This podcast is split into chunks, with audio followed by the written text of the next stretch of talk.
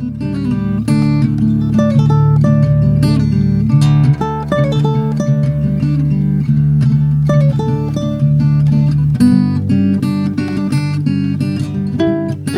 right, let's try this. Welcome back to the Duke and Duchess podcast. Yeah, episode 22, baby. I'm the Duchess, I'm the Duke. and we are here tonight talking about Patrick Rothfuss's The Wise Man's Fear. The Wise Man's Fear, we're going to be covering chapters 87 through 93. Finally, some of my favorite stuff in the series. Oh, it was You so to good. read about it. It was so good. It so was before so we get good. into it, next week we are going to be covering chapters 94 through 103. So if you're reading along with us, first of all, A plus Yeah, if you are. bravo. You are a very slow reader. Uh, real quick, do you want to go over our spoiler policy? yeah, the spoiler policy is very simply that we will not spoil anything past chapter 103 of The Wise Man's Fear. Liz has read the book several times. I have not. Finito. Indeed. So don't spoil Chad. I know it's getting really difficult as we come to the end of the books because it's hard to remember what we've talked about and what we haven't. But if possible, try not to spoil him because I like seeing his the look on his face when he finally gets to that really good part. It was fun. I just he thinks I'm sleeping next to him at night, but I have one eye, and I'm trying to see where he is in the book. That's not creepy. It's yeah, it's not true. I mean, who would do that? All right. So last time we walked around a lot and told a lot of stories. And we kind of got to a place where we felt like something exciting was going to happen and then and then it didn't quite happen. So not the greatest, I mean, not uninteresting or anything, but just not not a whole lot happened last time. But here's what did happen. One of the things that did happen is I made a series of predictions, and damn near every one of them was wrong. so I want to highlight.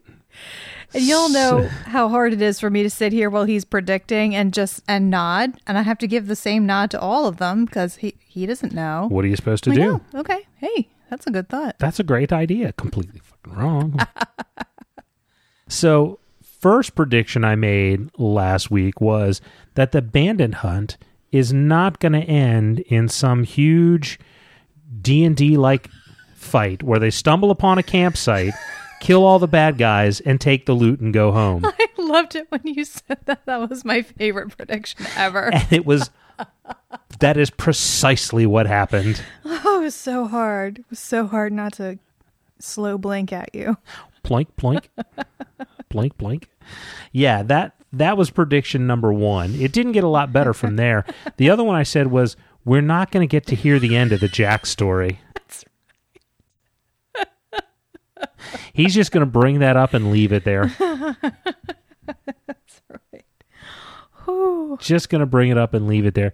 Let's see. One of the there's a couple of others that I made that didn't really have anything to do with this particular episode, but the other one I said was this D&D party has been making too much noise and the bandits are going to find them instead of them finding the bandits. Now jury out on that because they did try to ambush Tempi in the woods. So Right. so that's a 50-50 one, but I just wanted to highlight that my prognostication skills much like Nostradamus, all full of shit. You were, yeah, you were not doing so great last week. No, no, really, really not doing well. So let's talk about what happened this time. So this time, in a nutshell, we we start off a bit slow with Tempi finally talking about the Lethani. I didn't think it started slow. It started with a bar fight.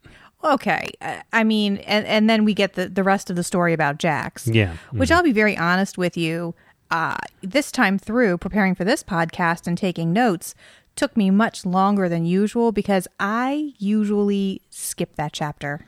If I'm being honest, I mean, I read it the first time through, and then I'm I'm in the books, and I know this exciting part is coming up that I love, and usually read three times in a read, you know. And I'm like, and Jax, blah blah blah blah blah blah blah, and I just skip it. So this time through, I'm going through and I'm like, I have to read it and take notes. And I was like, there's so much. There's a lot there. Yeah. There's so much symbolism. There's a lot there. Yeah. so anyway, sorry. And then all bloody hell breaks loose. Yeah, it does. We have this fantastic battle. Somebody rolled a critical hit. Natural 20 on the die. Absolutely. And it's so satisfying after all the tromping around to have this really just great straight out brawl. It was very exciting. I'm not not not gonna fib. I mean, you go back and you, you're like, hmm, what does all this mean? You know, you start reading back through it, and you're like, does that make sense? Does this make sense? You know, but when you're reading it, it's just like, wow. I mean, the one, the only thing that robs it a little bit is that you know Kvothe isn't gonna die, but you don't know that anybody else in the story survives. You know, and I was like, you know, I was like, they're all they're all gonna die. I mean, I know Kvothe wasn't gonna die, but but uh, it was well done. It was. It Well was. done. So let's get into the chapters a little bit. Chapter 87 is called The Lethani. And as you said, pretty much starts with a bar fight. Yeah, it starts with a bar th- a bar fight, and you know them going into Croissant to get supplies. Uh, of course, the, everybody picks on Tempi, you know, wearing his Adem reds and making all his fancy lad money, and he ends up in a giant bar fight. Kvothe kind of makes an ass of himself in front of Tempi because he pulls a knife out, and then Tempi sort of gives him a lecture, and a part of that lecture is talking about the Lethani and what that means. It was so interesting for me the development that we see in Tempi in this chapter because up until now he's been this really stoic mercenary character um you know very Fremen like I I think the Adem Yeah. and he doesn't show a lot of emotion. He seems like not a flighty kind of character but as we are getting to know him we're seeing that he just kind of expresses those things in different ways. So he and Kvothe are walking to cro- croissant. I don't want, want to keep on saying croissant but is it croissant or croissant? I, I say croissant, but croissant. Okay they're walking to croissant. Who maybe you can edit that part out. That we don't. that's not happening. they're walking and they hear something in the bushes and and they both kind of freak out and uh, then they're both embarrassed. Yeah, yeah. and w- we don't see Tempi's composure break very often but we see it there and so we can see that they're all just on edge they're all kind of miserable and so they go into this bar and just like Dayton was getting in his face the other day this guy starts getting in his face. And just like Dayton, Tempi pretty much calls him a dog and is pretty much like, check, check, check. Yeah. Talk, talk, talk. Yeah. Um, so there are a couple of just great lines. There are some pretty funny lines. Before before we get into that, I just want to point out that the inn at Crosson is called the Laughing Moon. Oh, okay. So we always point out when the moon is referenced because Another there's a lot of that lately. But we see some of Tempi's humor. In particular, the Adem calls his mother a whore, and Tempi asks what that is, and Kvothe explains it to him, and he says, "Is he attempting to buy sex with me, or does he wish to fight?" Well, first he says, thank you very much. Exactly. Yeah. And then when he says, you know, is he attempting to buy sex with me or does he wish to fight? And then, you know, then he says, tell him to go away and make sure he brings enough women so that he can feel comfortable. Right. You know, which I take it that that he's not being he's not being he's not denigrating women. It's a difference in their culture, but of course that's not how that's not how the caravan guard bully takes it. He takes it as an insulting thing. Right. And recently we saw Tempi deliberately misunderstanding language in order to make a joke. And just makes you wonder, you know, when we had him talking about the mayor and the hairy balls, Yeah, yeah. uh, it makes me wonder if that's what he's doing here as well. And is he more uh, adept with the language than we think he is? And then he has a moment where Kvothe thinks for a minute that he's using idiomatic speech, Yeah. which I loved when he turns to him and says, All right, I'm going to fight these guys. Watch, Watch my, my back. back." And Gwilda's like, I got you, bro. I got your back. I don't know. I don't know what I'm gonna do. if they if they kick your ass, what am I gonna do? Like, Well, and it's so interesting here to see Kvothe afraid of fighting. You Yeah, know, and it he is. he had there's a little passage where he talks about okay, he's seen bar fights before, but this is a fight between some dangerous men and Tempi and his friend is only one. We see him afraid of this physical conflict. He's not hasn't seen anything like this. This is not part of his and it's just so funny given what he's been sent out here to do Yeah. and how he how he's just been so blithely okay we're tropping through the woods and i'm gonna kill some guys and uh he's just so woefully unprepared The other thing I noticed in this chapter is that, and and it started with me with the Kvothe thinking that Tempi is using idiomatic speech thing. It, it goes further back than that, but it's another example of him in his internal dialogue, really kind of the meta conversation that he's having with the chronicler. It's him saying things like, "Oh, he was using idiomatic speech," when and being very confident of that fact when that's not at all what's really going on. Just like in the last section when he said, of course, the Lethani was just a childhood, you know, silly story.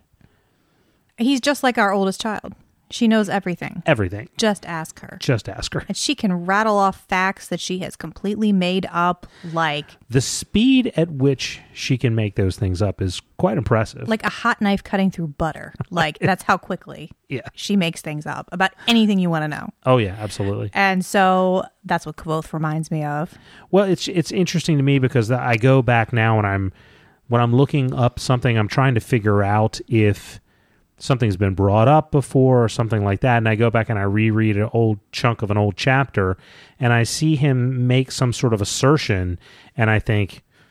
"Uh, that doesn't mean anything now. like, whereas I used to would have taken it at face value that he says, "Oh, but everybody knew that this and this and that," and I would have said, "Oh, yeah, okay." But now I think, eh, that doesn't really mean anything coming from you. Because he says in his conversations where he's telling the chronicler, he says things all the time that we figured out after the fact are completely wrong. but they're all from his perspective at the time Oh, yeah, they yeah. were correct so i don't want to veer into this is both an unreliable narrator debate that goes back and forth and that that's a separate issue i think that the story he's telling is true from his perspective at the time Oh, agreed, agreed. but yeah. that's a, a very important aspect of his character is his certainty that he understands and knows how the world works.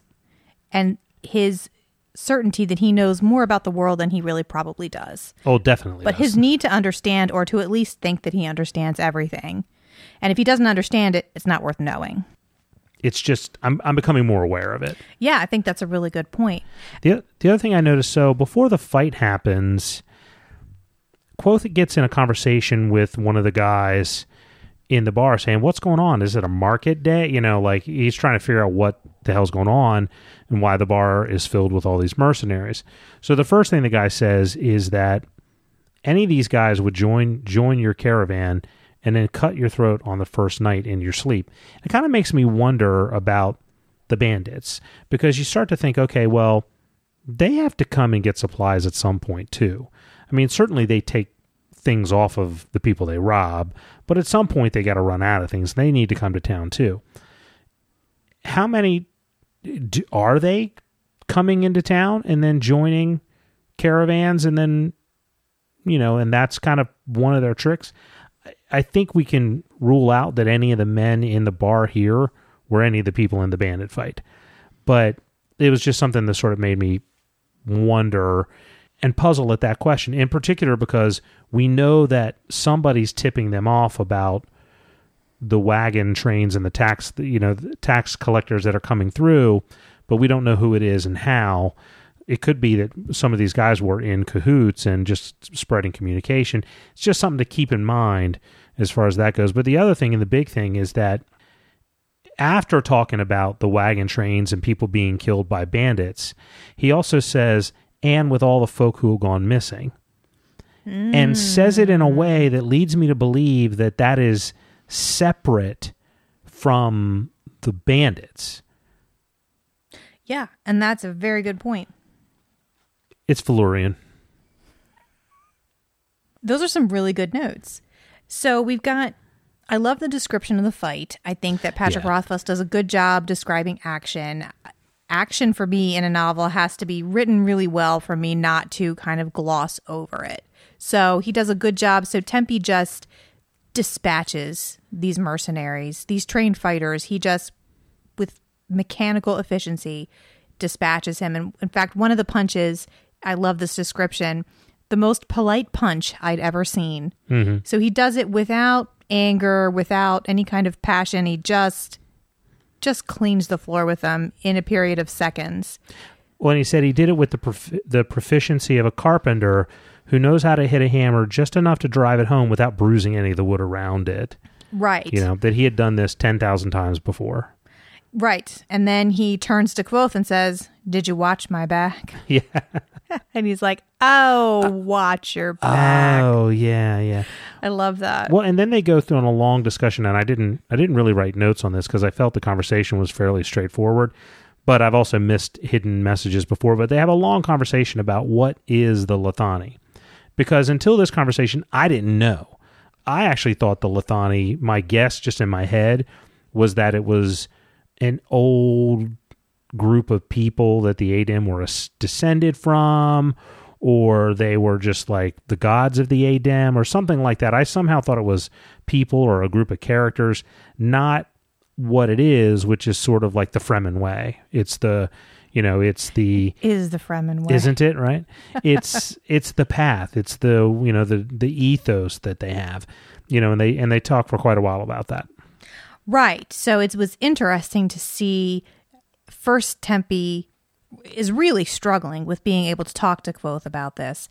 It's hard for him to even put into words in his own language and you you get the sense that there's a huge taboo against him speaking about the Lethani. So he kind of says, "Well, you tell me what you think it is." And Kvothe says, "Uh, it's a secret thing that makes the Adem strong.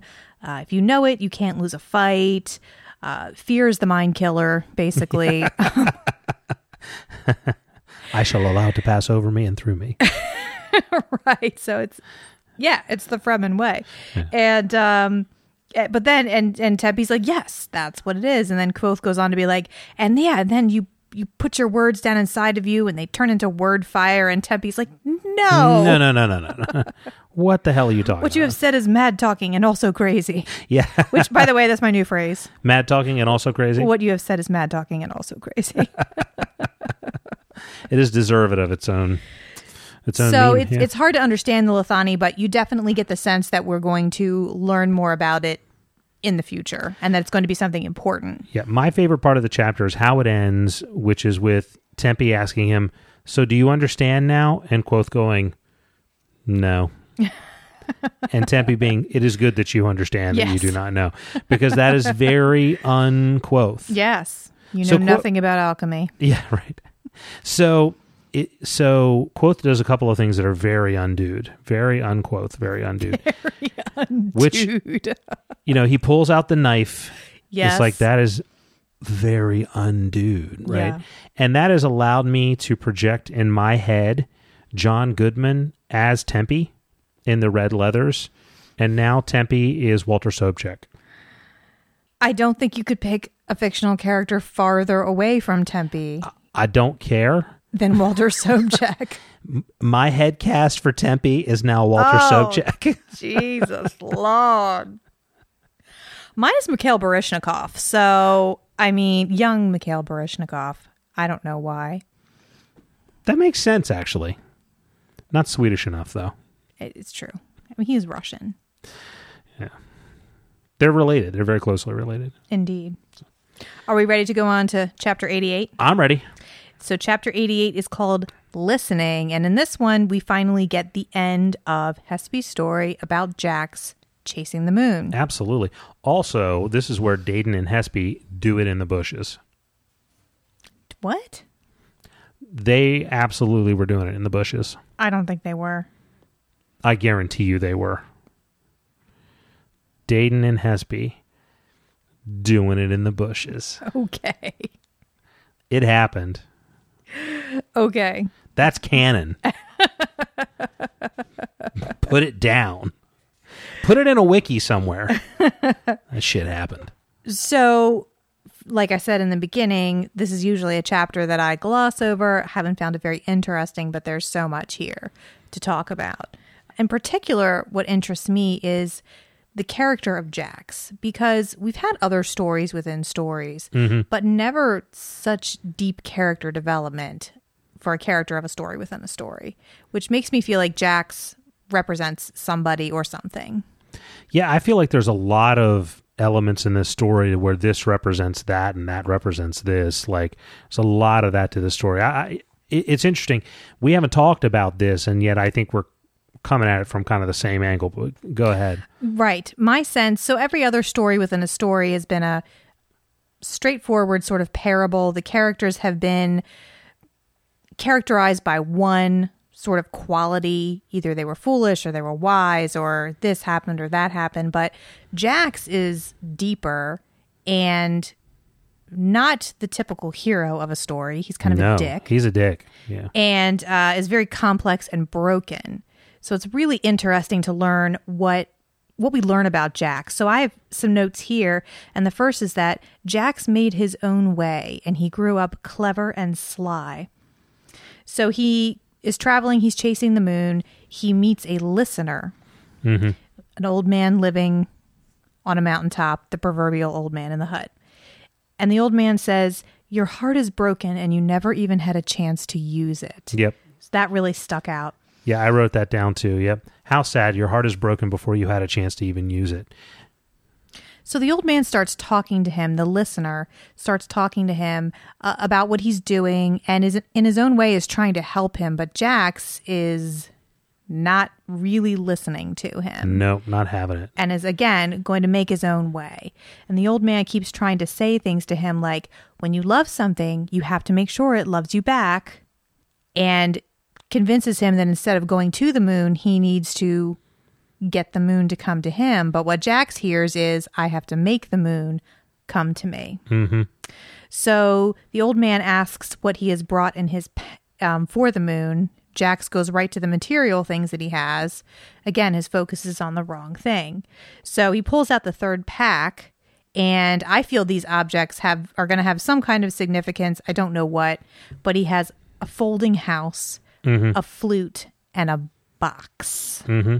An empty box that will not open. an empty box that will not open. And this is where it gets very interesting. The listener says to Jax, This is the emptiest thing I have ever heard. And I think that's significant because we've recently had a run in with a cryptic strange box that won't open. Yeah. Mm-hmm. And the way to open the box is to listen to it and speak to it. And so the the listener helps him learn that. Mm-hmm.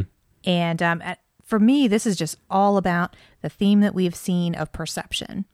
Yeah. And we've heard so much about, you know, from back when we talked about Selitos blinding himself, and he's a very important character, and the the term Elir and Puzzle accusing Kvothe of looking but not seeing, Elodin smacking Fela on the head and telling her to look. This Yep. is just over and over again the idea of looking, but we haven't really heard about listening, so it's interesting to hear this yeah, from a different angle. from a different angle. Um, so Jax builds an unlucky crooked house and tricks the moon into giving up part of her name, and tr- which traps her in our world for a time. That's the story, and we don't usually do that detailed of a recap, but I just want to put all that out there because I think it's every piece of that symbolizes something or is going to have some importance in the future. Yeah, absolutely. So yeah, there's a lot of things in there. A couple things that I noted, um, and this is sort of one of the least of, but this is the first reference that I recall about the road to Tin Tinue, Tinue. Okay, Tinue. Tinua. Ta. now we've definitely heard that before. I don't know that it's come up prior to this. It's definitely has. Has okay. That's a common phrase. How is the road to Tunue? okay. Because in the old folklore, all roads lead through it. Well, I know that was that story he told um, back when they were drunk and on their way back, but uh, it may have come up there. It's mentioned in other stories as well. And in yeah. fact, I believe when Kvothe first meets Chronicler, he says, How is the road to Tinue?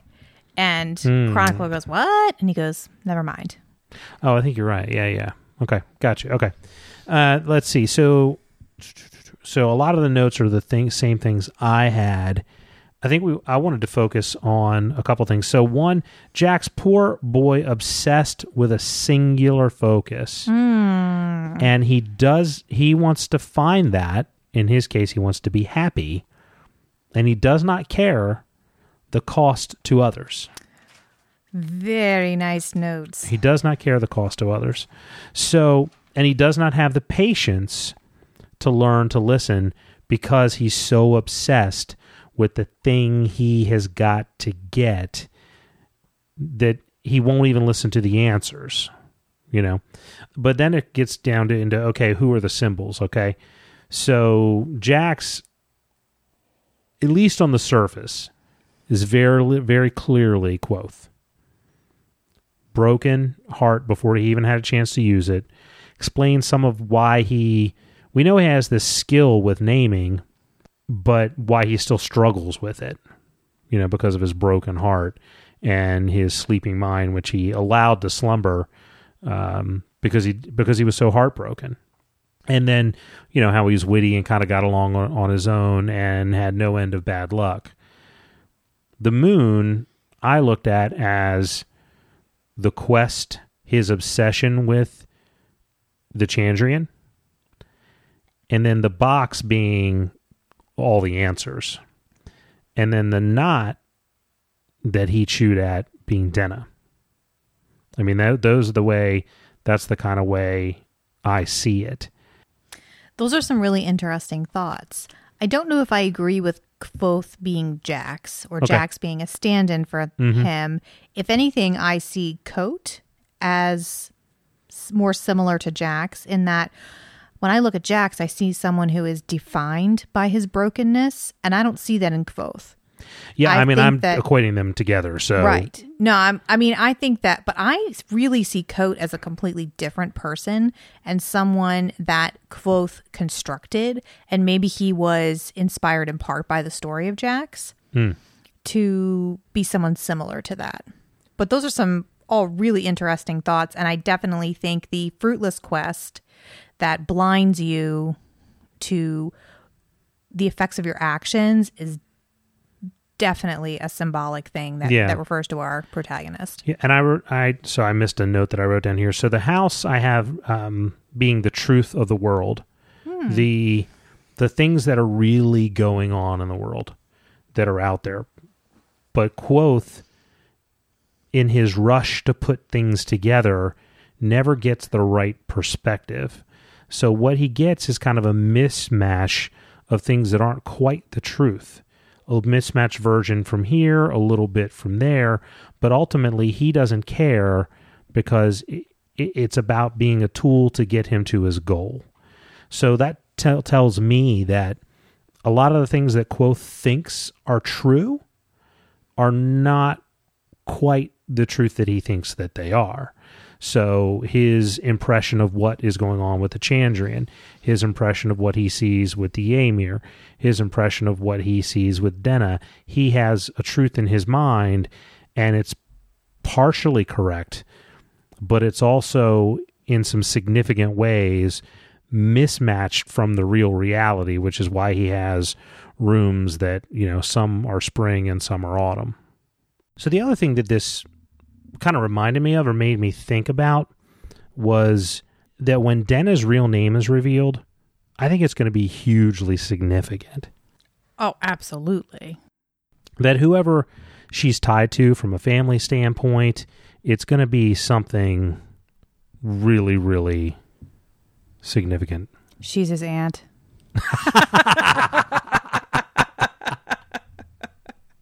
Oh my goodness. She she's a secret Targaryen too?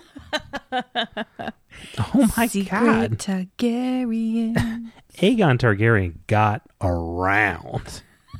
My favorite Or- Game of Thrones Mm. season seven meme was, you know, the picture of um, Rhaegar and and someone saying, "Those poor Targaryens. They only had one wig to share.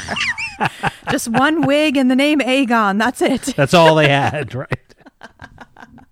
A- Aegon this and Aegon that. So yeah, that's I mean, there's a lot in chapter 88, but that's kind of all I got there. Do you have anything else for 88? No, and and I honestly I don't have a whole lot for 89. I have very little for 89. I think I just wrote 30 days into their hunt, they find the bandits. What I wrote was it rains a lot. Kvothe has wet feet because he didn't listen to the stupid tinker, and Tempi kills two dudes. right. So things start moving plot wise, but Yeah. character wise, symbolism wise, not a whole lot happens in this chapter. Yeah, I mean, what happens is that you know it's the end of that big story with Jackson, all that stuff, and then it starts to rain. Marten starts to get sick. Dayton starts to get much, much worse, and they just kind of really hit the misery stride of their quest. And then they're sitting at the campfire. They're all bitchy. Dedan lets the fire go out because he and Hespe see they they were doing it earlier, and now they're fighting. And um, so Kvothe and Dedan, they're you know they're yelling about the fire. He's trying to put the fire together. Uh, John Goodman sits down and he's like, "I had to kill two nihilists." He's not John Goodman. It's Walter Sobchak. Don't ruin Tempi for me, you Oh, bastard. How you mean ruin Walter Sobchak? Who's the bigger hero here? I mean, really, we have to ask ourselves that. so, um, so yeah, so not a lot really happens in this in this chapter, but this is kind of the beginning of all the stuff that's about to happen. Right. So, one interesting thing is that Tempi comes back when he sits down and says, I killed two men. Yeah, And he lets us know that it's not easy for him to kill two men. Not physically, it wasn't difficult, but it does take an emotional toll. It's a mental yeah, stressor for him, which is interesting considering what we think we know about the Adems that they're mercenaries, they're ruthless, they're they have no emotions. So we start to see a little more in this and the following chapters their views on the dead and on killing. And we we learned a little bit more about that when he was talking to Kvothe about the Lethani and how pulling a knife is not of the Lethani. You know, we saw how workmanlike he was about the blows that he landed in the bar fight it was not about harming the people, it was about accomplishing a purpose. yep, hmm So for him and the Adem, it seems like killing is a last resort and something that is not taken lightly, which is interesting in a mercenary society. it also shows that everybody who looks at the ADEM and says they're heartless, thoughtless killers is because simply because they don't understand their culture and they don't understand their expressions and you know and they assume therefore something different about them than what's actually truth. So are, are you ready to move on Yeah, I'm ready. to chapter 90 is called To Sing a Song About. And in this chapter, the group decides in a roundabout way to start chasing after the bandits. They head off. It's not ideal conditions for tracking. no. Uh, Kvothe asks Dedan and Hespe to stay with the camp, which they're not happy about, but they go off. They've got about an hour of good light left, and they're going to try and find them. The first thing that really jumped out at me, especially on this read through, and I don't know if I noticed it before, was that the bandits left a very clear trail. Now, this is a group that has been hiding in the woods successfully for a long time. They've seen no hide nor hair of them. And now, out of nowhere, they come bumbling along, leaving a trail clear as day. And In it made me light. wonder if it was deliberate. Were they sent out to get their attention and lead them back to to set a trap for them? Hmm. Maybe. I mean, if that's the case, they didn't do a great job of it. Well, it's true. It was a crappy trap, but I mean, Trap nonetheless. I wonder if There's a lot of unanswered questions. I wonder this. if someone knew that they were being hunted and said, "Hey, go out there see if you can draw these guys in," and then didn't realize that they had a insane necromancer Yeah, right. who was hunting them and bit off more than they can chew. But it, it made me wonder if it was deliberate. Yeah, that, that very well could be. Uh, that is not something I had thought of. So good, good call on that. My main thoughts in this chapter w- were that this is where Kvothe's leadership starts to break down, and this is not really a slight on Kvothe. It's just the conditions are such that you know Marten's sick, everyone's just exasperated. Everybody wants this to be over with, and so they rush in headlong and they do what is tactically not the right thing to do. You know, what Kvothe wanted to do was he wanted to go there, observe them, see what he was getting himself into, and concoct a plan that they could come back and execute later. And that would have been the right thing to do. But he can't really hold back the tide of all the frustration and anger and unfortunate circumstances of the group and and the momentum just sort of carries them plus some bad decisions on people's part just kind of carries them into that fight that they were really not prepared for. Right. So Kvothe had asked Dedan and Hespe to stay with the camp, and they were not happy about it. And they decide, much like Jax, to go their own way. And after Tempi and Marten and Kvothe have been gone a while, they get up, they hide the gear, and start following them on their own. And Kvothe does something very clever here, I thought, when Dedan shows up and he realizes, okay, this is this is going down, I guess. Yeah. And he sort of piggybacks on the story that Hespe has recently told, wherein Jax has tricked the moon into captivity by getting a part of her name. Mm-hmm. And he gets Dedan to swear on his name that he will obey his every order. And then he very deliberately says his name three times. And on the third time, he uses the the mommet that he has made to feed a little bit of warmth just so he would get sort of a tingly sensation Yeah. and then he gives his best Taborlin the Great smile and says i have your name now Yeah. that's another thing i'm going to start cryptically saying i have your name now i have mastery over you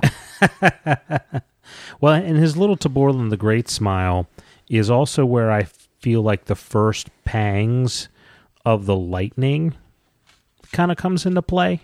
And what you notice through this chapter and the next chapter um, is that the lightning strikes are timed not perfectly, but in a number of circumstances in such a way as to really kind of coincide with what Kvothe wants to happen and with what Kvothe needs to happen in order to make in order to have any degree of success here. there's a lot of interesting unexplained almost supernatural things happening Yep, and this is to me this is the first crack of it when he cracks the Taborlin the Great smile in one flash of the lightning, and then and then it's gone an instant later, and he did that deliberately as a showmanship thing to make it more creepy to Dedan. But it's really it's just the first of several instances where the lightning really kind of bends to his will. there's definitely some foreshadowing there for sure. So, chapter 91 is always a chapter that every time I read this book, Well, there's I'm sorry. oh, go ahead. Um, so the uh, the other part of this, and, and and maybe I don't need to say this, but the the other part of this is this is where they kill the first century, Yes. and they have the body of the century, but they haven't really, you know. So at this point, they're kind of in, they're kind of beginning to be committed to to this fight. Well, and I think we forgot to mention too that Tempi leads them to the two bandits that he killed Yeah, and is very reluctant to have Kvothe even examine them yeah, or he- touch them in any way. and he also seemed to be a little unsure of what Kvothe was going to do. Right. All right, so chapter ninety one. Chapter 91 is called Flame, Thunder, Broken Tree. Oh. I think That's where it all goes down. Great chapter title.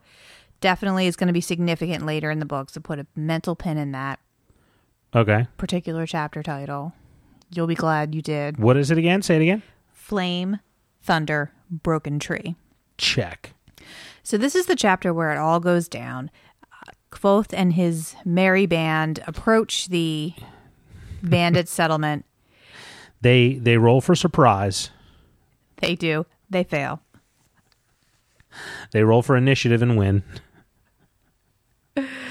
It's like that last conflict that our D&D party that we were playing with the kids. Oh yeah. where our oldest was getting tired of the game and so she just rode deliberately right into an ambush just to get it over with. That's That's basically what Dedan does here. that's basically what happens. Yeah. So, one thing that I noticed this time through, and I guess we could, do you want to give like a little recap of the plot so we can sketch out what we're I talking mean, about here? I, I mean, I don't think anybody's going to not remember what happens in this chapter.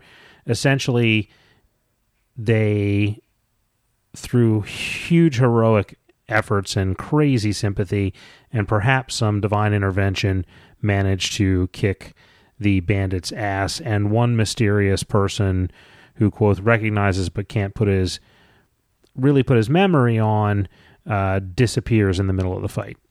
So that's the summary. right. And the fight ends by Kvothe having Marten shoot an arrow into the tree in the middle of the clearing, making some kind of tenuous binding that he thinks between an arrow he's holding the arrow in the tree and causing lightning to strike the tree and basically blow the hell Blow out of the everybody up. bandits. Yeah. This is after he somehow uses a dead bandit and somehow links him to the living bandits and is able to murder them one by one by stabbing the dead body, which is some pretty heavy dark magic that we've never seen before. No, we have not seen before. And it's very interesting to see Kvothe perform this without really thinking twice about it. to be fair, he was going to die. Very true. And so we see the the side of Kvothe that kicks in when I think his his sleeping mind kind of takes over. He's kind of at the end of his rope. He can't think his way around it. He's got to think on his feet and he's acting completely on instinct. And so he's able to call down some pretty spectacular magic. Absolutely, yeah, yeah. Th- I mean, one of the things that that I noted, I'm not quite sure how this is consistent with like the sympathy that we've learned. But again, like I've I've always said, I'm never one for being a stickler on the rules for how all that stuff works. I get that there's still some heat left in the recently deceased body, you know, and maybe he's able to do some sort of link through the blood. I don't know. The thing about it is that at the university, they're not going to teach you how to do this sort of stuff. So it might be completely consistent with sympathy, but you're just never going to learn about it at the university. Right. And, you know, we've certainly seen him recently able to stick a pin into an apple that has a thumbprint on it Yeah, and and have blood. it prick the person. I mean, so we've definitely seen some things that we haven't been explicitly told he is capable of before. True. So eh, for me, that doesn't take away from the story. It's No, I don't think it did either, but um, it's certainly interesting, and I feel it has more implications for his character to see him kind of just cold doing this in cold blood. You Yeah, know, he just kind of like he goes all Muad'Dib and like he sees the golden path laid out before him, and there's only one way to kill these motherfuckers. exactly. but the thing about it too is like he does that because he- really he's gonna they're gonna die. Right. You know, at at a minimum, Dedan and Hespe are gonna die Absolutely. at, at an absolute minimum, and he doesn't. He he knows that he has to sink himself in the heart of the stone to do it, but he still has repercussions from it. It's still not easy for him, you know. And he he he does kind of. i don't maybe suffering meant some mental trauma is not really the way to put it, but it's not as though he does it lightly. That's true. Um, it's just interesting to see him, the same character who was so skittish around a bar fight, just go all natural born killer. Yeah, he does. You know, stabbing a dead body in frustration, covered in blood. It's an interesting switch of his character, and I, but not one that we haven't seen before. So it feels organic to the story because we've seen before when Kvothe goes into that instinctual mode, he's capable of doing th- great things. yeah, the other thing too is that the imagery, Yes. the imagery in this chapter is just phenomenal. So dark and creepy and beautiful at the same time. I mean, just really just a well written chapter as far as that goes, also. One thing that I noticed this time that I don't think I did before is that the author points out and makes a, a note to mention that the first thing Kvothe notices are wooden poles the size of fence posts scattered throughout the camp. And just as he's starting to, he's kind of like, that's odd. And then something happens. But you think, why is that sentence even in there if it's not crucial to the story? Well, it is crucial to the story. How? It's what they build the barricades against. So, what he notices it. Then Dedan and Hespe have their little thing, and when it causes the bandits become alarmed, they think that they're if anybody's going to attack them, it's going to be a large force. So they built these posts in the ground at regular intervals, and then they come and they lay a bunch of planks up against them to How build did the I barricade. miss that? I How don't have. I always missed that? Uh, people miss things. I guess. I miss some basic stuff too. Um, Interesting. but yeah, that's what they. I- mean, that's the way I took it. I can't see any other way Mm-hmm. No, I think to build a barricade. Yeah, I, that's absolutely it. It it just shows the degree of forethought, right. A- and also because if you, when you're first looking, that is like kind of the first oh shit moment, because when you're kind of overlooking the camp and you're trying to figure out what's going on after they just killed the sentry, you're like, okay, could be a lot of guys there, but you don't really know. But one side of it is is exposed, and then you know two thirds, three quarters of it is kind of up against this wall, and they're looking down over top of them. But when they, when that leader walks out, starts barking orders, and you know Kvothe recognizes him, and then they start to build that barricade, which basically encircles them in either natural barriers or that wooden barrier. You're like, oh shit! It's there's nothing. These guys, they've really built a made a fortress out of this kind of natural compound, and it, it, it causes you to realize that these are not a couple of chumps. These are a well organized, well thought out, well protected group that significantly outnumber their attackers. There's no short of what happens. There's really no reason to think that these five knuckleheads are going to be able to do anything about it. I think you're absolutely right. I can't believe I've never noticed that before. So the other thing is that, you know, when this is all starting to go on, Marten sees Kvothe and sees what he looks like and what he's doing. And Marten, who has been kind of the steadiest person in the group, starts to lose his shit. He does. And when he shoots the leader of the bandits with an arrow and the guy doesn't even flinch, then he really loses then his he shit. really loses his shit. And he starts praying to Tehlu, and that becomes really, really critically important. You know, he's praying to Tehlu, you know, and he's saying, you know, Tehlu, keep me safe from demons in the night. To me, that was a big piece of foreshadowing because I think about the person who comes out of that tent right after nightfall, and I'm like, yeah, you're praying to Tehlu to keep you safe from demons in the night because that's a demon that you just shot in the leg Yeah.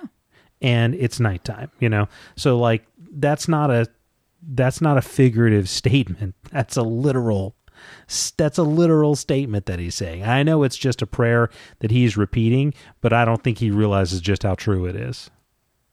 The other thing is so Kvothe sees this cat, right? And all while this is going on, the, killing the initial sentry, killing these guys, every time Kvothe does something dramatic or needs a little bit of light, the lightning is like in concert with him. Like it's this when he needs a new target, he needs to see what's going on. He peers up over the edge, lightning strike, it shows what's going on. He's able to formulate what he's going to do. The first time he stabs the body, lightning strikes. You know, when they first find the sentry, there's a huge lightning strike. Um, and it's like right basically damn near on top of them at that point. Like I'm just seeing the way this is kind of going back and forth and it it does almost seem supernatural. There's also a moment I took a note of on page 616 where a gust of wind saves him. And we always take a note when yeah. the wind plays a part. And the wind, I think, like blows an arrow away from him or Yeah, exactly is exactly what happens. Yeah, it was the last he snapped the bowstrings of all the ones that were coming after them. This is after the leader pulls the arrow out of his leg and directs everybody to go that direction. And you know there were six bowmen. He kill here breaks the bowstrings of five of the bows, but he can't get the sixth bow. And when he peers up over the edge, the sixth bowman shoots at him, but the wind conveniently comes along and it strikes two feet to his left instead. So all these things are going on. The other thing I noticed, and this was, he keeps talking about this leader and he recognized him, but it's like the Meluan Lackless thing that he can't put his finger on why he why does why does she look familiar? Why does this guy look familiar? Something about the way he moved something about the way he carried himself but he can't figure out what it is you know and and on one hand that's kind of frustrating. So i started really paying attention to okay what do we know about this cat and there's very little that he really gives us to work with it's he's wearing chainmail a chainmail hauberk. It's long. He's wearing a uh, chainmail coif. I think that's how you pronounce that. I, I say quaff, but Coif. That makes just that actually sounds better. I'll go with it. He's wearing a chainmail uh, coif, so you can't really see it. Go ahead. it's a chainmail queef. Damn, that's a badass queef. the most metal of all the queefs. Sorry, I can't help it. Metal queef. Continue your observations because I'm So- definitely interested to hear what you think about this. So you can't see the guy's hair because of the Right. coif. But and I'm thinking, okay, well, does he ever describe his face? You know, is he close enough to see his? Maybe he's just too far away. You know, but what he does say is that he says um, he could see his mouth shouting orders. That's the only like that was a critical one to me. So he was close enough to be able to see his mouth moving. And then that allowed me to think, okay, well what then doesn't he see? Because if he could see his mouth moving, that tells me that it's probably not Bredon because he's seen Bredon recently and if he was that close, he probably would be able to see his face and tell. He didn't mention that the guy had black within black eyes. I don't know that he would be able to see that at that distance, but I feel like if he's close enough to see his mouth moving, he probably would be close enough to see his eyes. He's also said specifically about Cinder, I'm ruling out Cinder, that even when Coates said, even today, I see his face and recognize it as well as I recognize my own mother's, which leads me to believe if it was Cinder, he probably would have known. I mean, my perception of the the chainmail coif was that it would partially cover his face or be hanging down over his eyes. So I don't know how much of his face that he saw. I mean, I just had No, it would come to the top of his Right. It, would come to the top of his eyebrows. I mean, I don't know that he'd be close enough to see see the guy's face though. I can't rule out Cinder entirely. My the evidence tells me that that I think it's less likely to be Cinder because Right. I feel like if he was that close, he probably he could have at least been able to see his eyes. And the fact that Kvothe specifically states that he can see his you know that he would recognize that face Right. anywhere. Right. Um, also, there's some. I, I went back and read everything we know about Cinder, and his movements were highly characteristic. Uh, you know, in the way that they were like almost liquid. Right.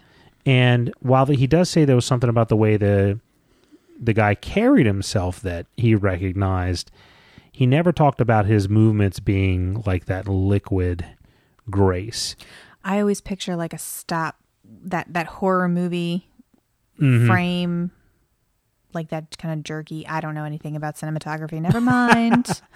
I know what you mean, and I don't know enough about cinematography either. okay. But um, so that led me to believe, okay, probably not Cinder. Also, not Haliax, because you can't see Haliax's face because it's sheathed in Right. shadow. Right. So, not Bredon, not Bredon, not Haliax, probably not Cinder.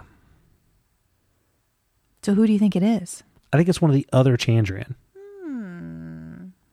The other thing too is no blue flame, And when they're It is raining. Is there even fire? yes, no, I they're, think there they're bonfires. fire. They're bonfires. Yeah. So no blue flame, and I feel like cinder and the blue flame have been positively correlated. yes. On the jar, I believe he has a blue flame under him. So yeah, so so I think we can rule out Haliax Cinder for sure. Bredon, I feel like not Bredon because I feel like he probably would have recognized him if he was that close. Right. So I just think you know we've got f- five other Chandrian to go with. Clearly, it's something supernatural because he just disappears and his body's never found. But there's no sign, and this is getting into the next chapter, so I'm getting a little bit ahead of it. But there's no signs of the Chandrian anywhere present, unless it's not a Chandrian, but some sort of other supernatural creature. You know, one of the but uh, the reason why the reason why I believe it's a Chandrian is because of what happens when Marten is praying later. So yeah, go into that a little bit more. So Marten is praying later and he says, In the name of Menda, protect me in the name of Menda, in the name of Perial, in the name of Ordal, in the name of Andan. And when he says that, the person looks up into the air, looks around, stops as though he's hearing something, and then immediately turns to run and goes into the tent. Looks around as though something is bothering him. And as or as though he heard something. Right. And that's when Kvothe says, He hears you praying. That description is precisely the description of when Haliax and the Chandrian stopped and heard the Amyr coming and then fled in the chapter Hope. Right. That's precisely the description. And it's the only place we've seen that description. So it leads me to believe that it is the Chandrian. Now I looked up Menda and Perial and Andan, Andan and Ordal. So Perial and Menda are the kind of Mary and Jesus figures Right. that are referenced in um oh who's the old dude who's the Trapis. old Trapis thing I couldn't remember his name when he's telling his story you know Perial's the the Mary figure who gives birth to Mendel or Menda and Menda is the sort of Jesus figure who really is Telu kind of manifest but more interesting is who are Ordal and Andan Mm-hmm. because Ordal and Andan are the two angels on the page that Nina gives Kvothe, who are sitting over top of the shoulders of the Amyr figure. Shut up. That's who they are. Good catch, baby. They're the two. They're the two names that are sitting on each shoulder yeah. of the Amyr. I remember that, but I did not catch that those were the two that that Marten prayed. Wow. Yeah, and they are part of the original Amyr. They're right. two members of the original Amyr. Um, Ordal, let me see if I can remember. So, uh, Ordal was the Amyr who had never seen a living thing die, and Andan was the one whose eyes uh, were burning flames filled with anger. Now, I'm not sure what that in particular means, but I think the fact that they're sitting, their names are on a piece of paper from the Talon, you know, Orange Catholic Bible or whatever the hell it is that I can't remember the name of the book, it rolled up in Kvothe's loot case nearby Right. to me is significant. Interesting. And the fact that when Marten prayed them is when the Chandrian looked up as if somebody was coming Right. and fucking booked it and took off. Right. So then the way it ends is that again, Kvothe is like he's got binder's chills, he's he can't use the body anymore. He he starts to laugh maniacally like I'm going insane. I've got to come up with something crazy. Mm-hmm. And he tells Marten to shoot the oak tree and he shoots the oak tree. He shoves the arrows in the ground and the fucking sky erupts. But that my prediction is that's not Kvothe. Hmm. That's not sympathy. That is the Amyr, not the Order Amyr, but the Amyr or Tehlu or somebody using his sympathy as sort of a convenient way of hiding themselves, they were summoned by the names in the scroll, by Marten's praying, by the fact that there was a Chandrian nearby. They were summoned, saw what was going on, and said, "We're going, we're going to intervene," and sent down all those bolts of lightning. It was not what Kvothe did. That is a very interesting theory. I I think in a in a later chapter, maybe chapter 93, he says something to the effect of he didn't know quite what he was doing, but as far as anyone was concerned, I called down lightning like Taborlin the Great. Yeah, correct. He, was happy. I don't think to- he's even sure what happened Correct. or what part he played in it. The other part too was when that happened, and I wrote down. Let me see if I can read it in my notes. Um, when that happened, he said, right, and right before he passed out, there was a whiteness, a brightness, a noise, and so I thought, is it possible that he called the name of lightning? But then, when- so I went back and I read when Kvothe called the name of the wind at the end of the name of the wind and s- to see if I could just see any kind of m- you know meta analysis to see if Mm-hmm. it was the same phrases or terminology and it's not it doesn't Right. sound like it at all No, it definitely sounds like several bolts of lightning hit the tree. yeah What exactly caused that is hard to say. well I I feel like it's my my prediction is that it was um it was Tehlu or the Amyr who who kind of intervened because not because they wanted anything to do with saving Kvothe's ass, but because they wanted to kill a Chandrian. That's a really good theory. I like that. You got anything else for this chapter? Not for this one, other than it was badass. It was so bad, Donkey. Metal queef. The most metal flatulence of them all. wow! I'm sorry, but the queef is the most metal of all the flatulences. I'm not going to deny it. it's true. Hey, I, you know what? I've never queefed, so I can't, I can't say. but if I did, I would hope I would chainmail queef. So, chapter 92. Let's get back to our professional, normal professional selves. It's called Taborlin the Great. It's very short, Very short, yes. and I actually may have taken the shortest amount of notes on this. I wrote two words. Would you write? He lives. Yeah. You know, chapter 91 sort of, li- I mean, you know, he, he lives, but our hero was in dire straits at the end of that chapter. And chapter 91 is, er, 92 is basically him just waking up, being like, okay, I'm alive. Everyone's in awe of him. He's pretty happy with himself. Yeah, it's Marten. You, know, you hear Marten and you hear Marten and Dedan kind of speaking in the background, but you can only hear Marten's side of it because Kvothe is kind of in and out of consciousness, and you get the impression that Dedan's like, "Let's just fucking go," or "Let's leave him," or something. I get the impression that Dedan's trying to do something kind of negative, and Marten's like, or maybe he's just trying to get the story out of Marten, and Marten's like, "I don't want to talk about Right. it," you know.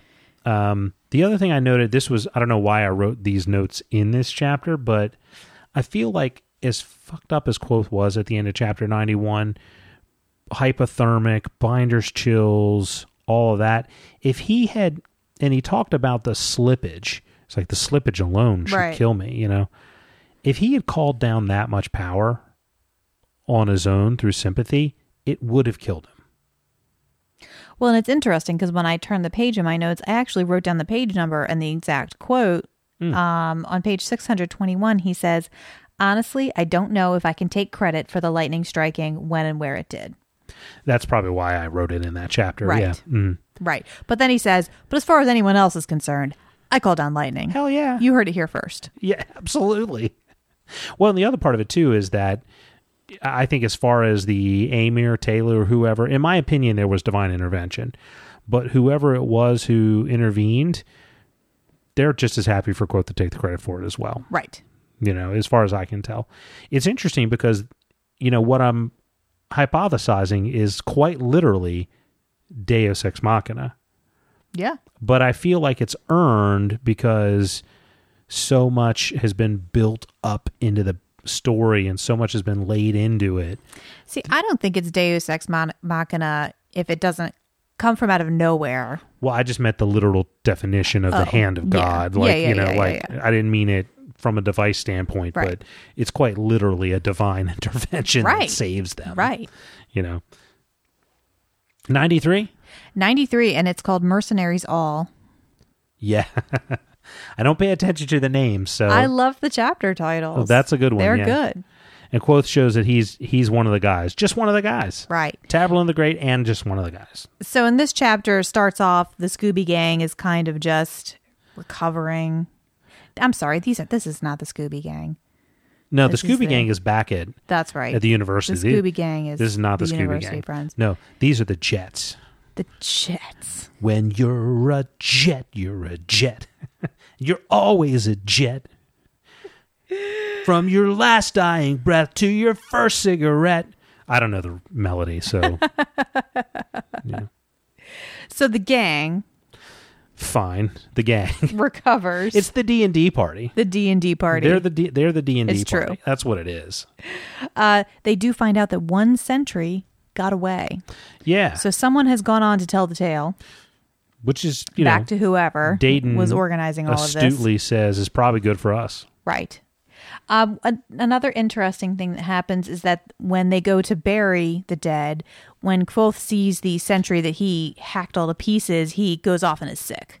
Yeah, and, And- he he buries him, and you can tell there is some emotional turmoil there for him. So he didn't go off and just kind of randomly become a psychopath. Yeah, Which is nice Yeah, to know. It's nice to know that he's got a certain amount of remorse about desecrating the body of the dead in order to kill a bunch of people.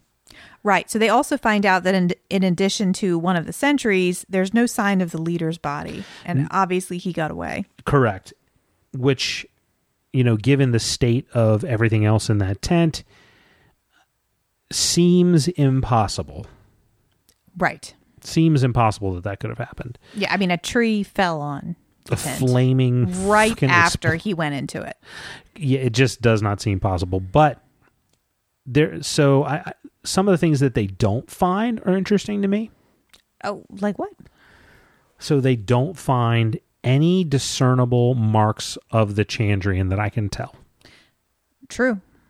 Now, there was like all that charred wood. So that could have potentially covered one of the signs. You know, if one of the signs was like wood that kind Wood of de- rotting, wood yeah. rotting. So that could have covered that potentially. But I didn't see any other signs of the Chandrian, which is strange because it seems fairly clear that this was a member of the Chandrian. Right. But maybe maybe not. Maybe we're wrong. You know, we don't quite know what all the pecking order of all the supernaturals and metaphysicals in the world are are that's out there. The other thing is they don't recognize any of the bodies.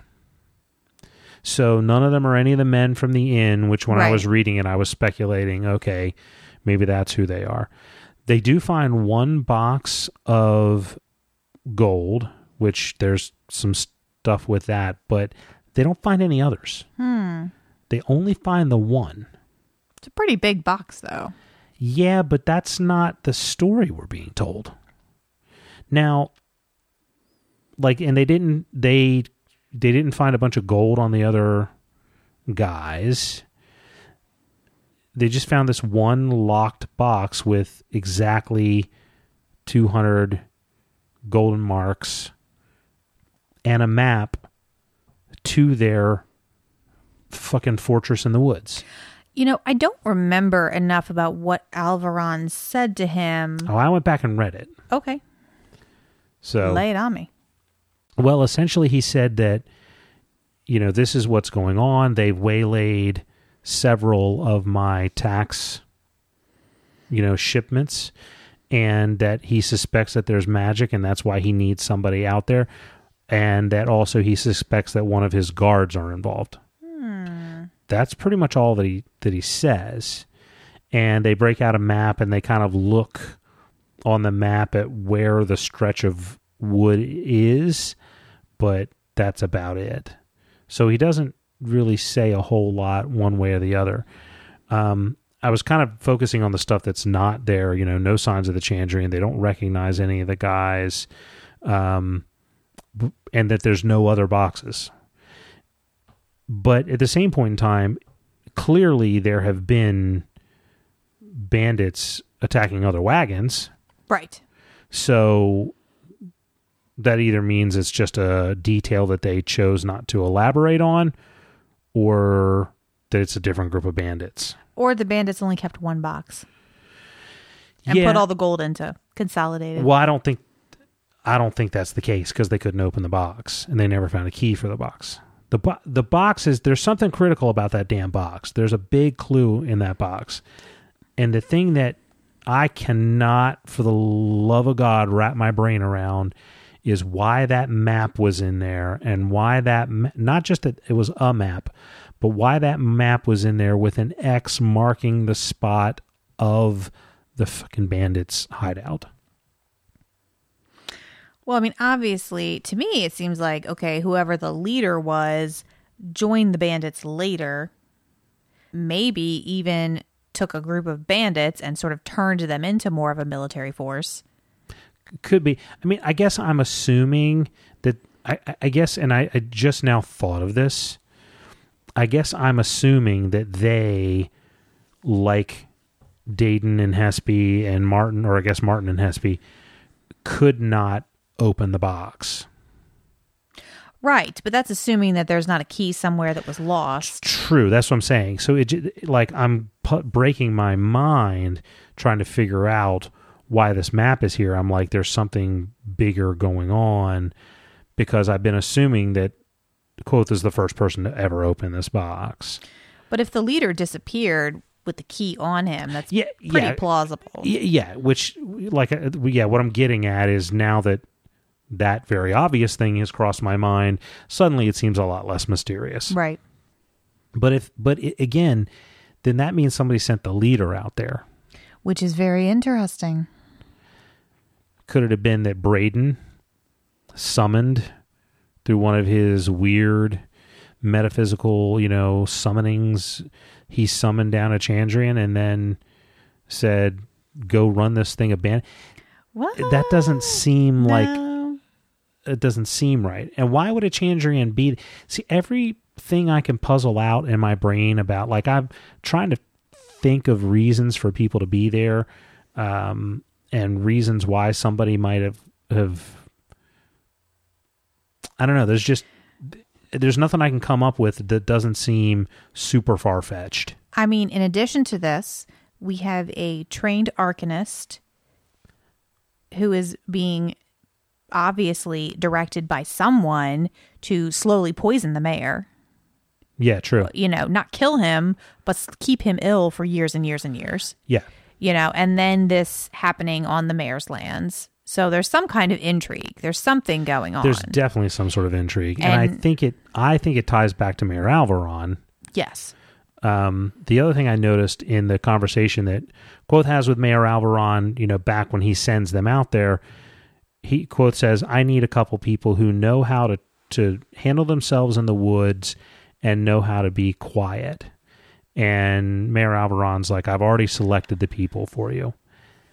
And if he real and I, and I, I don't want to read too much into this because chances are Mayor Alveron did not know these people individually. But if you think about Dedan, is he, is he somebody who knows how to be quiet in the woods? like he's somebody who knows how I to mean, be. a I would think the mayor probably had his head of security or Correct, someone yeah, else yeah, be like, pick me a pick me a bunch of, yeah. of mercenaries. But yeah, I'm just trying to puzzle my head around what this intrigue is, and everything I can come up with seems like a road too far to go. You know what I mean? Yeah, it's interesting. like it's like I'm like is did Mayor Alveron put that map in that box and send Kvothe out there on purpose? But again, if he wanted to kill him, there's a lot of easier ways to do he it. could hang him on a gibbet.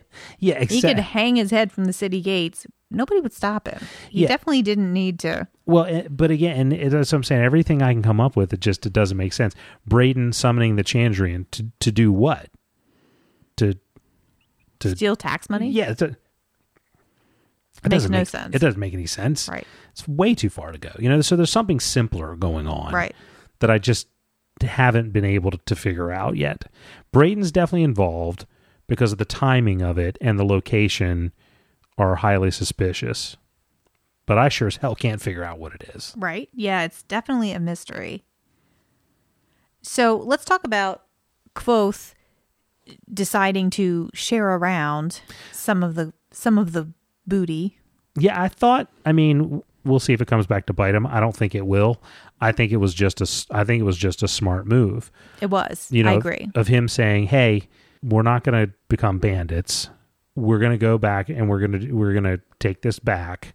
But at the same point in time, let's do what we can to buy some loyalty here and and to make everybody walk away happy. And Mayor Alveron's not going to miss uh, what turns out to be eight gold marks, you know. And he and they really did go above and beyond, you know. And yeah, I thought it was cool. I do as well. I think that was a bit of cleverness on his part that they all get to walk away a little bit richer, but still get to feel virtuous about it because they're not robbing the mayor blind. Yeah, absolutely. Yeah. And so, what about Tempi asking Kvothe to teach him the lute? Yeah, that was that was very exciting to me. I mean, John Goodman's fat fingers are not going to be they're not going to be nimble. and he shoves his he shoves his pack filled with the old dirty underwear, the whites. no, I thought it was cool because because Kvothe asked Tempi to teach him how to use a sword, and Tempi agrees if Kvothe will teach Tempi to play the lute. I thought that was pretty cool, and the fact that Tempi is clearly enthralled by by Kvothe's ability to play music that way. You know, I and we don't know enough to know why he's so enamored. It seems like music is something significant in Ademic culture, but we don't really know what it is. Well, particularly since he reacted so strongly to Kvothe singing a few lines of a ditty and then asking him to sing, and he blushed and was like, "No." Yeah, So it's it's obvious that music is seen differently clearly, among the Adem. clearly. And so this also has the last line of this chapter. I just love it, where he says that time and tide make merc- make us mercenaries all, and that always Yeah. just really sticks with me. I I mean, these books are well written. Like you really, you really cannot deny it. And just what I said last episode would not happen. They would not have a big, huge D and D fight. Would not find the bandit camp. Would not kill them all. Would not collect their loot, and would not then go home. Is exactly what happens. And I love it. yeah, that's that's You all think I've he's got. going to subvert a trope? He doesn't. you never know. He could do it. He could not do it. No, I feel like this happened in an episode of D and D, and he's like, "Oh, it would be a great story," which for most authors would be an insult, but But he does it well. but he does it really well. So, so I don't really care where the idea came from. No, there's but there's still so m- I like.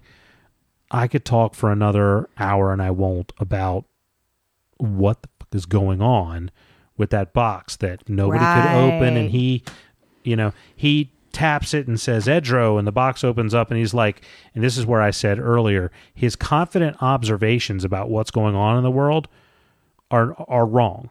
So he says clearly what happened was that they had loosened up the locks Right. enough and I just got lucky and opened it up and I'm like no that's not what happened.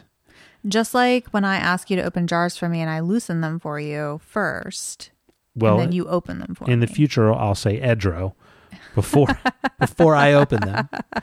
It'll make you feel well it'll make me feel better. so pickle jar bow to my will. Pickle jar.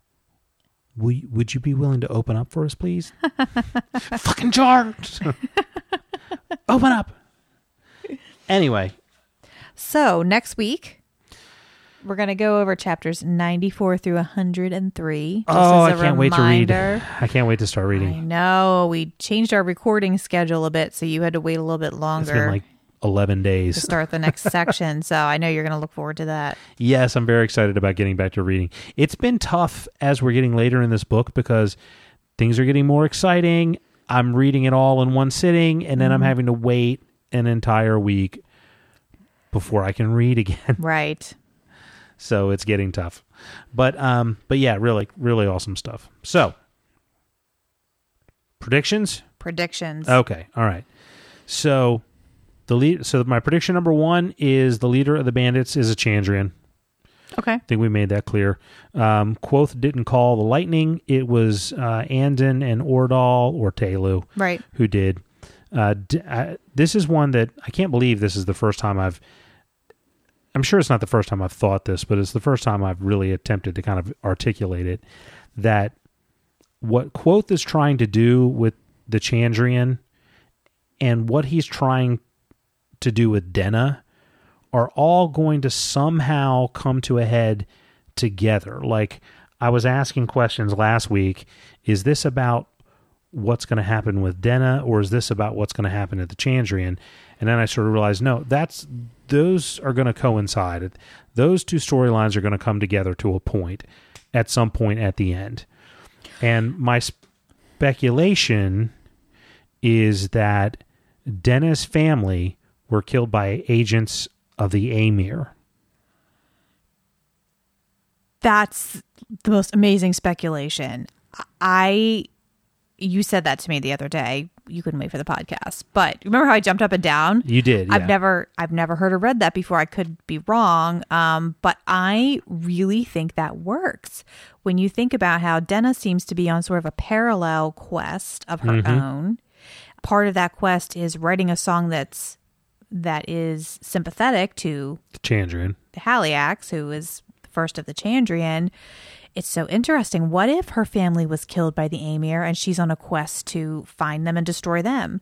And We know Kvothe the is on Amyr a are not all good. They're not. Well, they're for the greater good, so they say, yeah. you know, certainly would wipe out a family if they thought it was for the greater good. I don't even know that it's. I don't even know that it goes that far because the scene when Kvothe is almost dying in the snow, and there and like that angel is like hovering, clearly marked as one of the Amir or very similar, is hovering over there just waiting for him to die so it can devour his soul.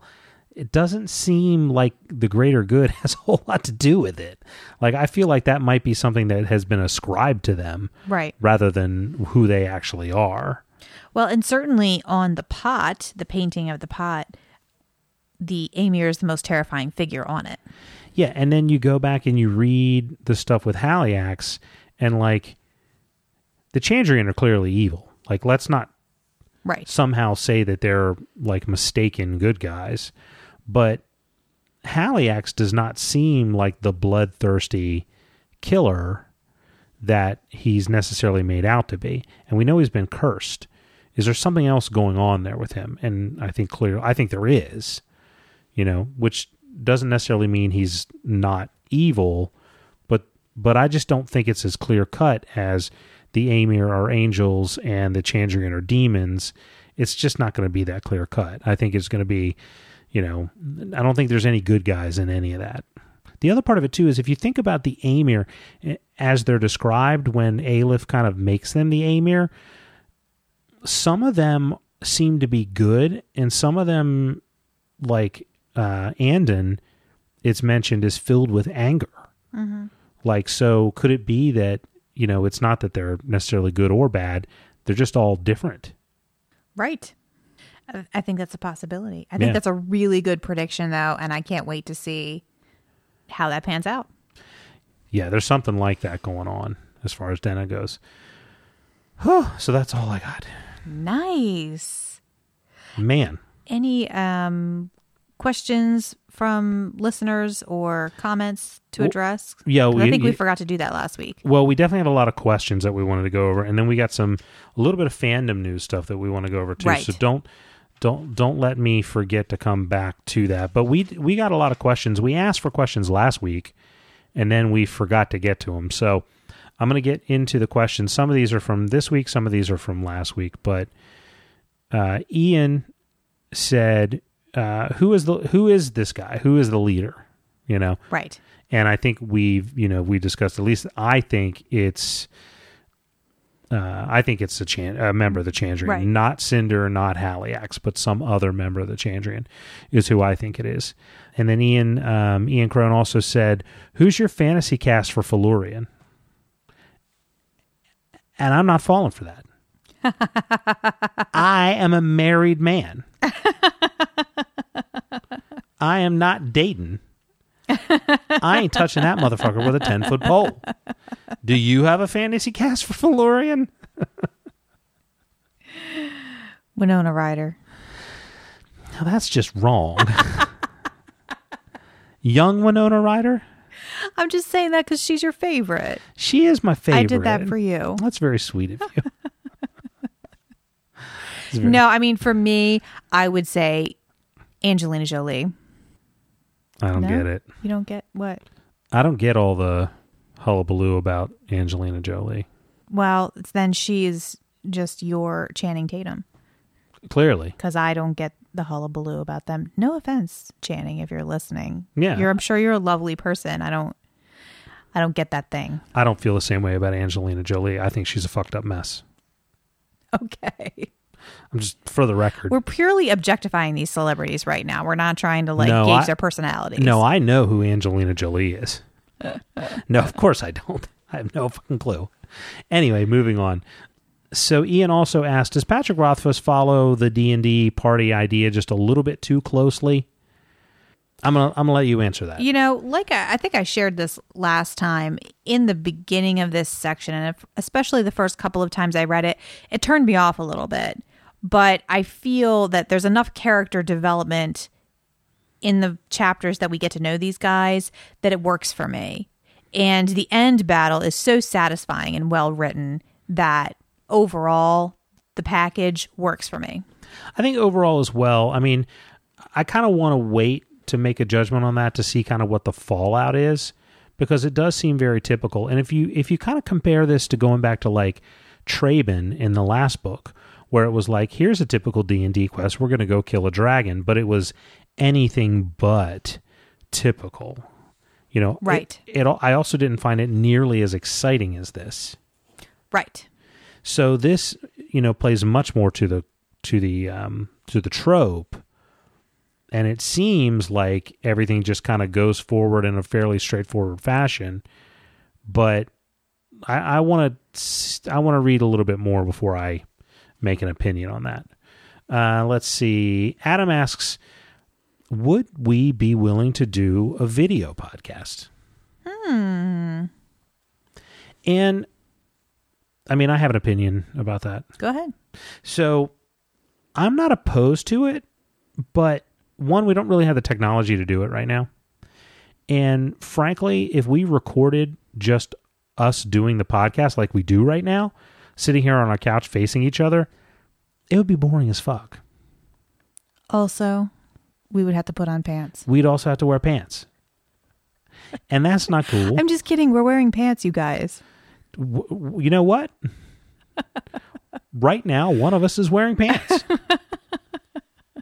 so I'm not opposed to doing a video, but I feel like it, we we would need to come up with something that was a little bit more appropriate for video because videoing the podcast and putting it out there, I think I don't think would do anybody any good.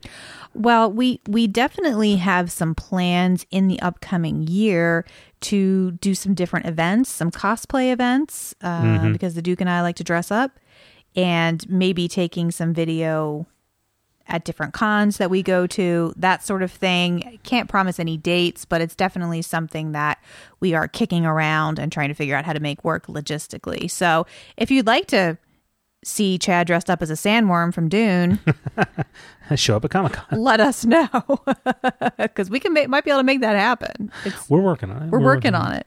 I'm going to go as Leto the second. All right. Um, so yeah, I, I, I'm not opposed to that idea, but I wouldn't just set up a camera in the room where we podcast. I, I don't see that being added value for anybody. So not a real straightforward answer, but uh, but um, but yeah, if we find something like that that we can do that we that makes sense as a video, then yeah, I think we would do that. Theo asks, "Does the fight bend the rules of sympathy?" And and we kind of asked that as well. And uh, again, I'm not a guy who pays too much attention to it. I definitely kind of scratch my head a little bit and go, "How does that? Does that make sense in terms of the link and all that stuff?" But I've never paid enough attention to it to really debunk it. Well, and some of the magics, I mean, the magic system in this book is very well explained. It is. It's very logical. We've talked about that before. But there are also segments of him learning about the magic system that I believe are deliberately glossed over so that leaves room for him to do things like this. And the other part of it is, like I said, I, I mean, if if we're talking specifically about the huge lightning bolt from the sky that killed twenty three motherfuckers, um, I mean, they weren't all killed by the lightning bolt, but basically decimated the part the uh, bandit party. N- yeah, that's outside of the bounds of sympathy because I don't think it was a sympathy thing. I think it was a a different thing at play. I think it's also very well established that the arcanists today, the, the people that have been training Kvothe, have a fraction of the power that the arcanists once had. Correct. So when we see glimpses of Kvothe being able to do things that maybe the groundwork for that skill hasn't been laid in the book, I think we can kind of pin it on, well, he's doing things that people once used to be able to do. The other thing I think we noticed too is that Kvothe is improving at an incredible pace. Yes. Like his symp- sympathy skills from when he got his ass handed to him by Devi to where he is now, th- you really can't compare them. He's on the edge.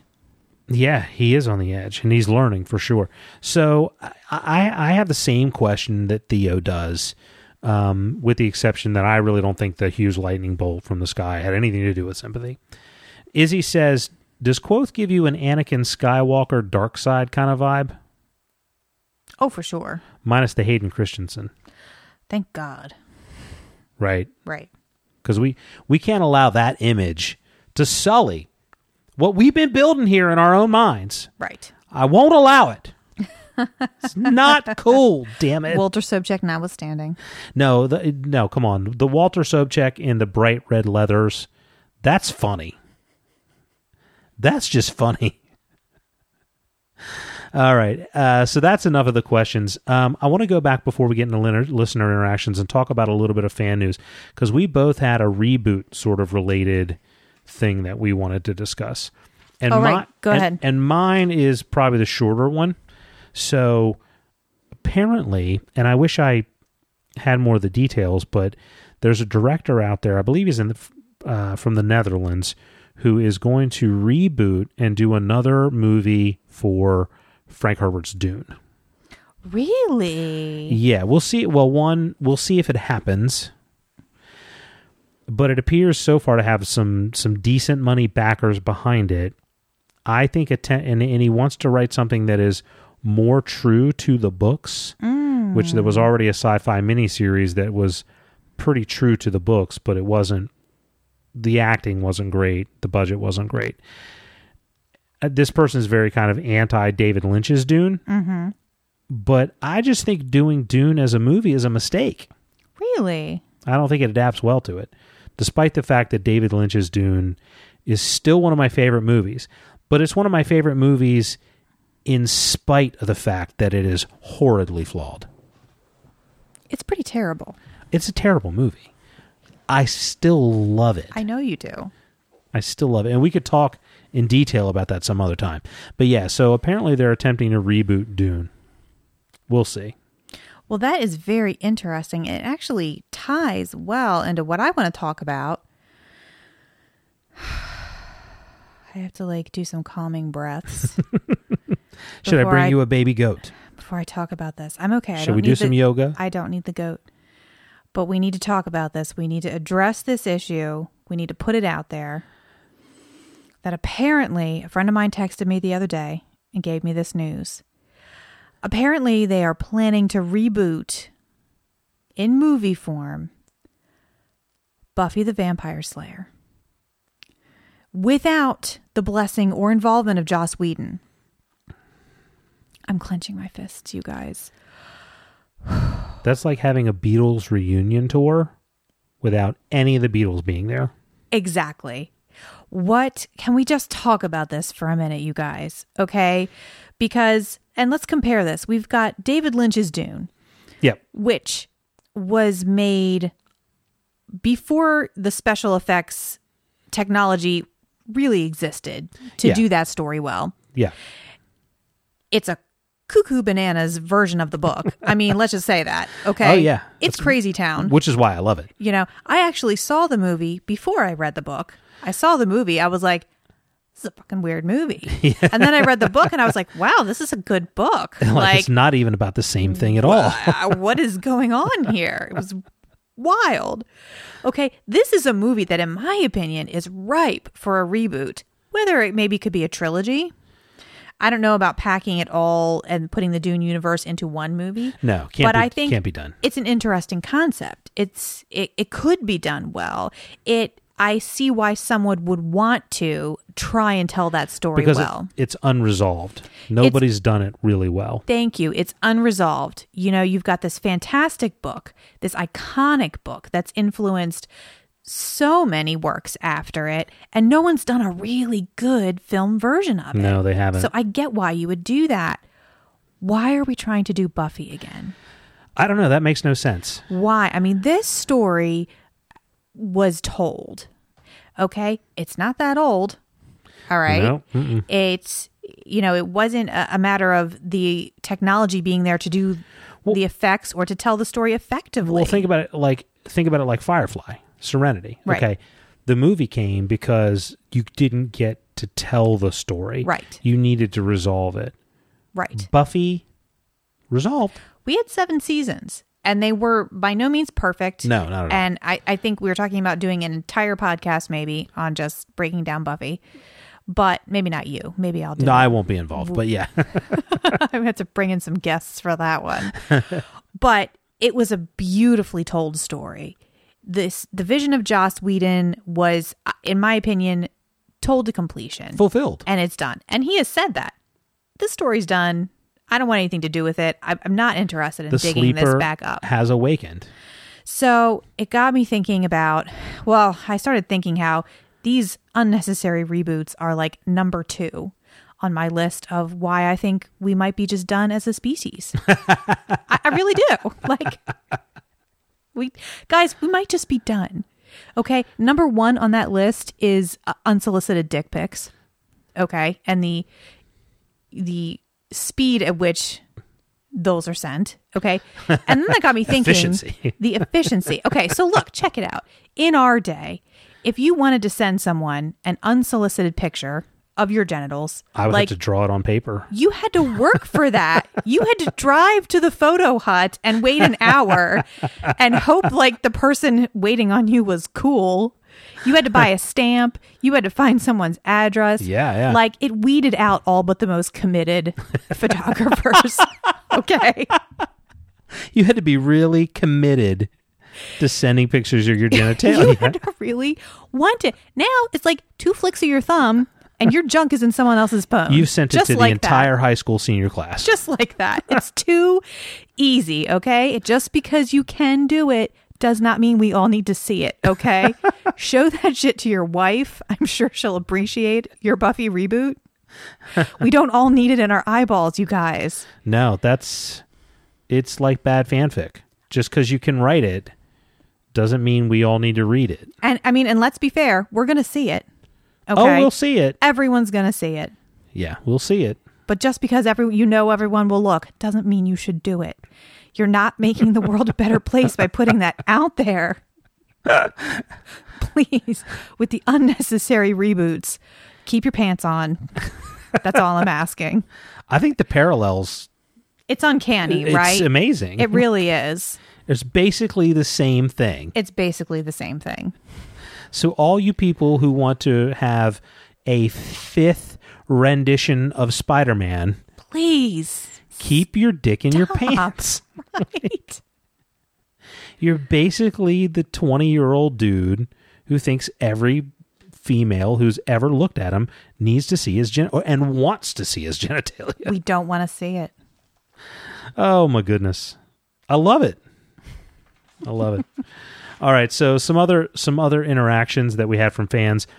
Big congratulations to Kingles on the birth of his son. He is adorable. Yes. Sadly, not named uh, Kvothe or Denahater. and that was a, a joke directly from Kingles. So, uh, so congrats. Beautiful baby, and congrats to you. Enjoy that baby because they grow up. Uh, Theo said he's not a fan of the Ademic hand gestures Okay. as an idea. right. Says clever, but if you really think about it, it doesn't work. Doesn't make any sense. I, I, I kind of think he's got a point. He does, and and my point to that is uh, maybe Patrick Rothfuss is making a commentary on what we consider civilized and how a lot of what we do to be civilized maybe doesn't make a lot of sense either. Mm, That's true. That's you know, definitely true. Yeah. and cultural differences. You know, the thing that I loved the most was when Kvothe first started to realize that there was a language barrier. Was when he asked Tempi, "How close do the Adem stand?" And this is a very real world thing. You know, different cultures have different levels of comfort with personal space being encroached. Absolutely. You know, Eastern cultures, they stand much closer, they talk much closer.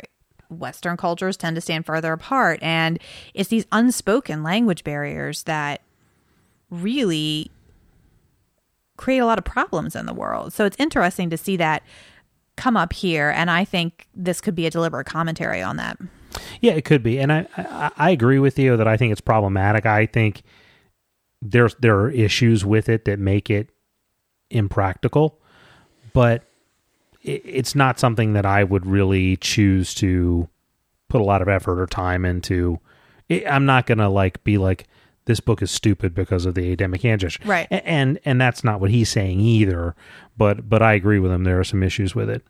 Ryan King, who is at I'm going to try to say this right, um, Rex Aliquid or Aliquid, Aliquid.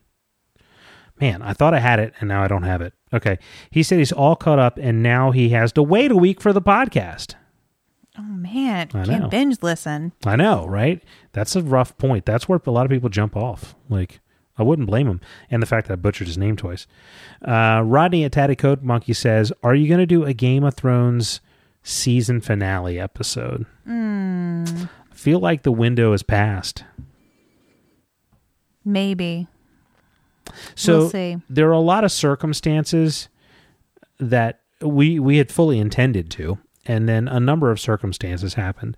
The minor of which on our part was we had some construction, and we still have some construction on our house, and didn't have a TV. So right after the season ended, we had to kind of put our TV in the basement for a while, and didn't get a chance to relook at it. But the much much larger reason why we didn't do it is because we were going to do a joint podcast with Caster Quest, and they got hit by a goddamn hurricane. Good old Harvey. So Now they're okay, and we were Yeah, we were glad to hear about that. and you know when you when you look at what's going on with that suddenly the idea of doing like a you know a season finale episode a game of thrones podcast seems a lot less important and so it kind of just got pushed to the back burner with all of that and now i just sort of feel like you know i, I just It's- feel like the window's I would say that's up in the air. okay yeah I would say that's up in the air. We may, we may not. Okay, yeah. So more to come on that. Patrick Sponigal says, uh, "Time to mow the lawn and listen to the D and D podcast." You mow that lawn, Patrick. That's right. You mow it down. Felicia at Targa- Targaryen underscore trash said, "A podcast that talks about King Killer and a Song of Ice and Fire. Thanks for existing." I hope the queef dog didn't turn anyone off. No, that's how could you? The most metal of all the flatulence. oh my goodness. Um, Izzy said the sleeping make waking mind continuum was awesome. Even after reading both books, I was still confused about the differences between alchemy, sympathy, and artificing. Awesome. Uh, Justin Berger said, not a fan of the vintage court, but loved the whole bandit hunt section. Theo also said he loved the bandit hunt, hunt section. And then we got one more review on iTunes, and it is from L. Schmidt, who says, uh, Love them. Great book. You can't go wrong. Awesome. So, oh my goodness. Wow. Wow. That's everything I got. All right. Let's wrap it up. I think it's time to. No reason to mosey on with needless analogies about how John Goodman is the greatest Swede in American society. You need to stop with that John Goodman. Listen, it's, it's late. I don't make apologies, but I'm also not going to defend it either. You know what, everyone? We're going to see you in episode 23. Good, Good night. night.